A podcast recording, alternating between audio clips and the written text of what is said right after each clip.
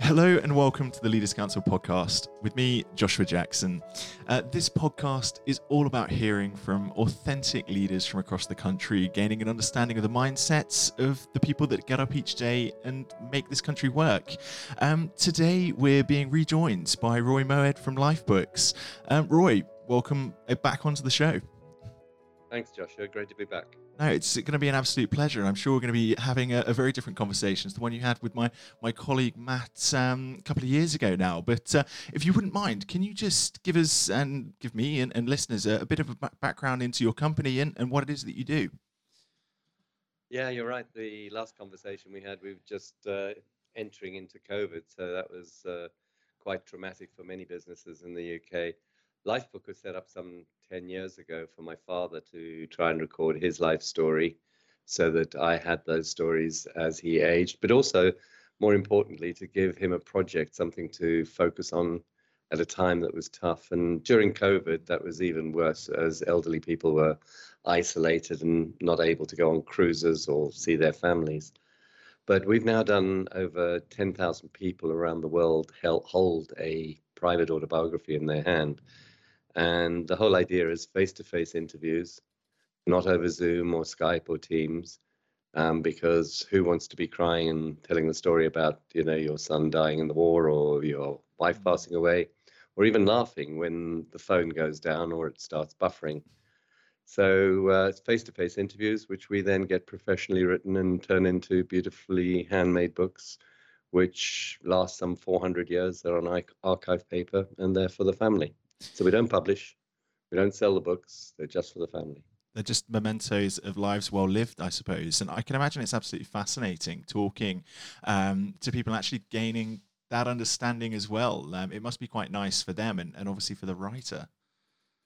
I think there's such a, a, breadth of stories, and they are lives well lived, and sometimes lives not so well lived. Um, anything from sort of ordinary rock stars, if you can have an ordinary rock star. We had, had one guy just wanted one copy, all the way through to a tribute book for someone who dropped dead age 42 and uh, his wife had two children. Uh, well, she was pregnant and had one kid, and they'd never know their dad, and she wanted that story told. I can imagine that so, was actually quite special for, for everybody involved. You know, I hadn't really thought about it from that perspective either of giving it to, to loved ones that wouldn't know otherwise. So no, that's that's a really nice thing to hear.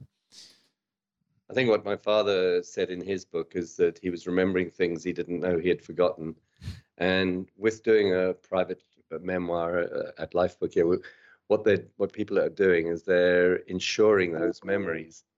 And it's only now, latterly, when um, people have done them sort of four or five years ago, and we're hearing that as they start forgetting things, they're they're kind of referencing them. They're going back to thing. You know, where did I meet my wife? Uh, literally down to that, because as people age, they start forgetting these things. So you can't ensure your memory, but you can ensure your memories if you write them down. Absolutely. And how long have you been running this business? Um, we started in 2012. Uh, my wife and I, um, she's my co-founder and um, started it then. It's taken quite a while to expand into the US, and now we're in over 41 countries. Um, we're doing them in Hawaii and in Mauritius and anywhere because the actual system and the process, which came from my background in the airline industry and in process there, is something which is rep, rep, I can't say it replicable and scalable. Yeah. Um, no, that's it's amazing that you're actually able to do it across language across time. Really, it's uh, uh, especially across time when you consider the, the subject matter and and as you said, remembering things as well. But you know, obviously, the last couple of years has been pretty challenging, and it was one of the main areas that you uh, were talking about last time you were on, getting away from doing things digitally, getting away from the, from Skype. And I am assuming that you dropped that as soon as it was possible to do so. Yeah, we had about 47 customers who actually did it on Zoom, and we were very pleased. You know, the oldest we converted was a 96 year old in America who then got back in touch with his grandchildren. But there were a whole queue of people waiting for face to face interviews so that we could get back to the reality of it. And I think what you find is that everybody enjoys it. The interviewer is actually having a good time hearing fascinating stories. And then the ghostwriter, our professional writers, mm. they are getting the chance to write a story in somebody else's voice, but still putting some creativity into it. So it's got to sound like your dad or your granddad, but it's um, it's essential that uh, the story comes out. I can imagine that's quite the skill as well, being able to, um, you know, envisage yourself as the person whilst also trying to remain true to facts uh, and fun or seriousness, um, depending on on what's been going on. I'm assuming that now you've gone back fully to in-person uh, writing, in-person meetings, or are you still, op- you know, operating with that little bit of uh, remote work where where possible and where requested? Our um, our core team, we've got um, we were 20 people when we talked last. We're 30 now. Mm. Um, they range from literally in Cape Town to uh, Los Angeles. Those are our employees. Those are project managers, editors, typesetters, proofreaders, etc. Um, uh, they they are they are all working remote except for four of them who come into the office now. Okay. However, the 300 or so ghostwriters and interviewers, mm. they're local. They're local. The interviewers are literally within 30 minutes of the person giving the story, and they go and visit and face to face. And the um, ghostwriters are literally anywhere in the world, but for example, our best American ghostwriter is in Rio. And it's important that you've got the same culture in the ghostwriter, you know, an yeah. Asian with an Asian, uh, Irishman with an Irish, uh, Canadian, etc. Otherwise, you wouldn't get the knowledge. But what I'm really proud of with, with Lifebook is that um, we are effectively exporting this all over the world because the printing and, and binding is handmade in the north of London. Uh, even if the paper is imported from America, mm. it's very much a British export, but with a local interviewer sitting in, as I said, uh, Los Angeles or, or Hawaii. Yeah, worldwide with that local touch, which is, you know, especially when you're making something of such you know, delicate value really having that quality to it must be quite nice for uh, for everybody involved. But you know from our side oh sorry. the british uh, the t- people trust the british sort of literary ability even though my own's not great from my background. I shouldn't be in publishing i'm dyslexic. But books made in the land of shakespeare you know yeah. printed here our editors are all english even though we have to edit american editing and english editing is mm. different but um, people respect that and uh, wherever we sell it in the world yeah and um, you know one of the the areas that we're always sort of amazed by and part of the reason why we do this podcast and we work with business leaders and learn from business leaders across the country putting people together is so that we can take lessons um, from different people's experiences, the way that they, as I said, they get up each day, their mentality, their mindsets. Do you find that you, your writers, your team actually take lessons from those that you've been writing about as well, or do you think it's a little bit more removed? Um, how, how, how do you find that? I think it's it's undoubted there is a huge learning because a lot of our team are under 30 and for example, may not have ever seen a black and white photograph. I know it sounds funny, but all of our books tend because people are starting off in the 1940s, 50s, 60s in their life stories, the the older ones of our clients, and they're all black and white photos, mm. and they they love them. Um, and then they are start to learn things which you know we, we take for granted today anything from a, a mobile phone to a, a, fax machine which is now out of date but you know, those people didn't even have fax machines. They didn't even have landlines in those yeah. days. One of our books is called "I Come from a One Tap Family." You know, they they shared a bath. All each person in order. They bath night was once a week, and the person who's telling the story, he was the youngest, and he was last. He was the fifth to use the same bath water. Yeah. Well, you you talk to people today um, the youth of today, and they can't believe a story like that. no, the rate of change over just you know 80 years really has been been quite incredible when you think about it that way, isn't it? And uh, you know some of the things we take for granted today, you know, really would have would, would have been magic. Um, you know, it's it's always the saying, isn't it? Show somebody from a 150 years ago a mobile phone, and it's it's indistinguishable from magic. But um, that's that's a, really really interesting point, and I'm, I'm glad you brought that up. Actually, you know, for for listeners actually thinking back to even their childhood. one of our printers has on his website is if you want to read the Magna Carta from I think it's 1086, um, you can still go with white gloves. You can turn the pages. Mm. If you want to read a floppy disk from 1996, you can't. yes, that's very true. I can imagine it's far more difficult to find somebody to be able to read a floppy disk these days than it would yeah. be. Yeah. again, I again never considered that either. It's uh, you know it's just showing my uh, probably my age here of being uh, uh slightly younger and um, you know just taking some of these technological changes for granted. Not long. Sorry. That's 25 years ago. It's not long. Yeah, exactly. Yeah, I, I just about remember being able to use a floppy disk. Never mind uh, anything else. But you know, that's actually brings me on to, to a good talking point. Um, you know, previously when you were speaking and you came on, you briefly mentioned the fact that you have mentored people over your time. That you like to, uh, you know, pass on your leadership skills and your leadership ideals. Um, you know, can you tell me what that involves, how you've done it, and, and why you like doing that? I think um, I, I, belong to this organization, YPO, the Young Presidents Organization, and part of that is giving back in terms of within within the organization and and mentoring some of the younger people. But what I was fascinated by is that everybody can be a mentor and can be a mentee. Mm. And what I mean by that is it doesn't matter. I'm 69 now. I can learn so much from you, Joshua. You know, I could in a conversation in the right environment, knowing what you could teach me and recognizing that you could teach me. It's not just because you're older than someone that you could mentor them, it's about life skills. And, you know, the whole thing about um, the council is about leadership. Mm.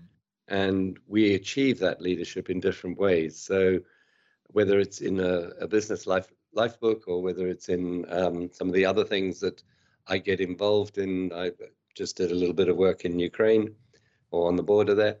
It's all about how you lead others. Mm. And uh, I, th- I, think that's the important part about mentoring is, is leaving other people with uh, a way to understand the opportunities that they can benefit from if they open their mind to it. Mm. Yeah, one of my uh, sort of of founding elements, uh, founding principles, the way I sort of wrap my, around myself and, and with the team is that nobody has a monopoly on good ideas. And I actually do think that's vitally important when you are having your frank discussions and, um, you know, somebody coming new into an organization or new into a, a group can you know strike on gold the same as somebody that's been there for, for 20 years or or 25 i do think you know having that um, uh, that open mind shall we say is, is, important. It seems like you've got the same thing when it comes to you know learning and, and the mentor elements and the, the back and forth there. So that's actually you know again, you know, quite impressive to uh, to be hearing. But you know, at the moment, um, I just want to take a bit of a deep dive back into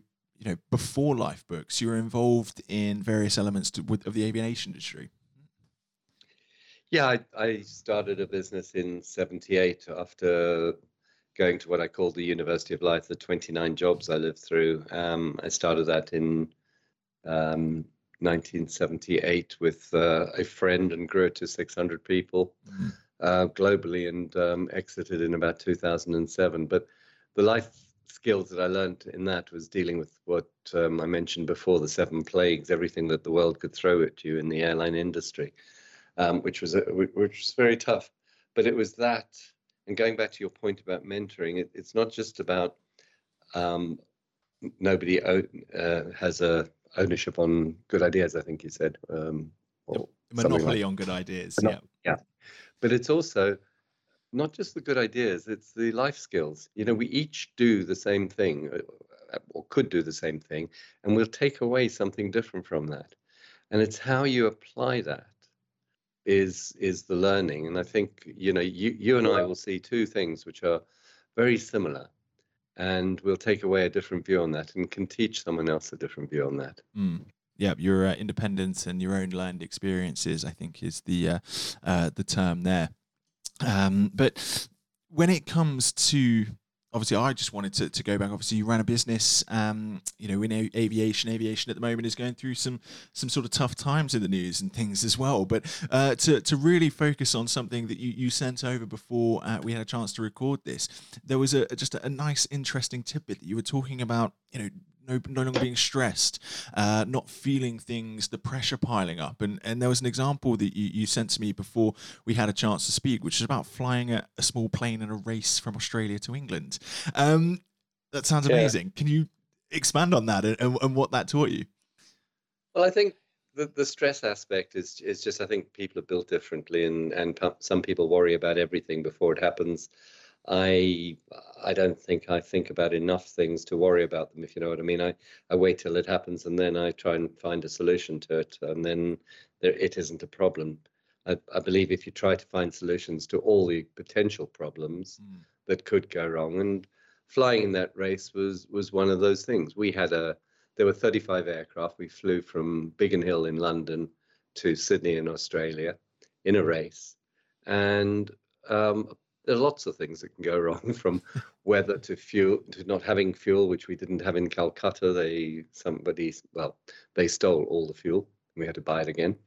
Um, but the problems that can go wrong if you if you're prepared if you're trained if you've got a well maintained aircraft um, you can only deal with the problem as it hits you. And mm. i think being able to be calm enough and uh, i love the british airways pilots voices. They make you calm in any situation you know so matter of fact. Yeah. And i think just looking in, in a situation like that and um, there, there was a father and son who had a fight on the on, in the plane on the way to i think we were in egypt. And they turned the aircraft upside down in a hailstorm because the father was the private pilot the son was a commercial pilot and the father was telling the son what to do, and they were they didn't agree. And fortunately, they landed in safely in uh, Ha'il in Egypt, mm. and decided to give up the trip to Australia and went back. but it just shows you it's not about that experience, about self confidence. Yeah, no, it's that's uh, that's an interesting one, isn't it? That uh, uh, they they've argued there and, uh, and, and turned back, but I'm assuming you managed to, to make it successfully. We did. We got all the way. Um, I mean, it was it was fascinating, and you know, I look back at it now, and I used to be scared of flying to Deauville or Le Touquet because you were flying over the sea here, and you're standing on the beach in Bali, and the next place is Phuket, and yeah. you've landed in Myanmar, which you know you had like eight hours to get out of because it was a military mm. procession was the next day, and they were shutting down all these incredible places, flying around Ayers Rock in your own little aeroplane. Yeah it was a big boy's adventure, but it was a lot of responsibility to to getting it right and not panicking. You've just reminded me of a, a, really great book that I read last year, The Moth and the Mountain, um, about a, uh, an English chap who decided prior to the first summit of Everest to fly in a little Tiger Moth, the double biplane, uh, the little biplane, and uh, went from the UK and pretty much crash landed on the mountainside at Everest and uh, and then decided to, to try and summit it. I'll, I will not tell you whether it was a successful summit or not, but uh, I can guarantee it wasn't the first person to, uh, uh to, to, to successfully summit. But a really interesting story if you do want to sort of potentially relive some of those days. Um, but uh, I really now want to just touch on. Um, uh, you know, you sent over a favorite quotes as well um, by uh, Maya Angelou, um, saying if you're going to live, leave a legacy, uh, make a mark on the world that can't be erased. And that you said it resonated with you. It was something that you are now thinking about, and obviously ties back in to the work you're doing with life books. And can you just expand on what that sort of means for you and uh, and why? Yeah, so so when I started, I, I used to do a little public speaking called "Inspiring Your Parents: A Project to Live For," and because that's why I started and gave my dad a project. And with many people, especially during COVID, it was about having a project. And a number of terminally ill people do their life books because it actually gives them something to focus on, which is not their death. But moving on from that, I started looking into why people were doing their autobiographies. And a lot was about having that legacy, leaving a mark on the world that can't be erased. And the importance for for people is to actually know that it doesn't matter what their life was, that they, they, they it meant something to them. Mm. So I've adapted my presentation now to the value of legacy, not money. And Maya Angelou's quote is perfect um, for that. But a lot of that presentation comes from the fact that we're all going to have a legacy. It doesn't matter whether it's you, me, a company, we all have a legacy. And is it one that you're going to be happy with? And do you ever stop to think what your legacy will be?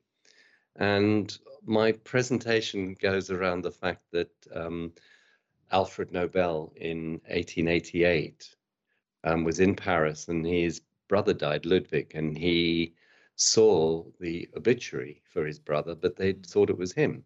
And it said, Le Marchand de la Mort est mort, the merchant of death is dead the man who was responsible for killing more people than anyone else has now died himself mm. because he was the inventor of dynamite and gelignite. Yep. Mm. And he thought, my God, that's going to be my legacy. And a few years later, he took his whole fortune and he com- created the five Nobel Prizes that we know him for today. And there was a man who had an opportunity to see his legacy and changed it.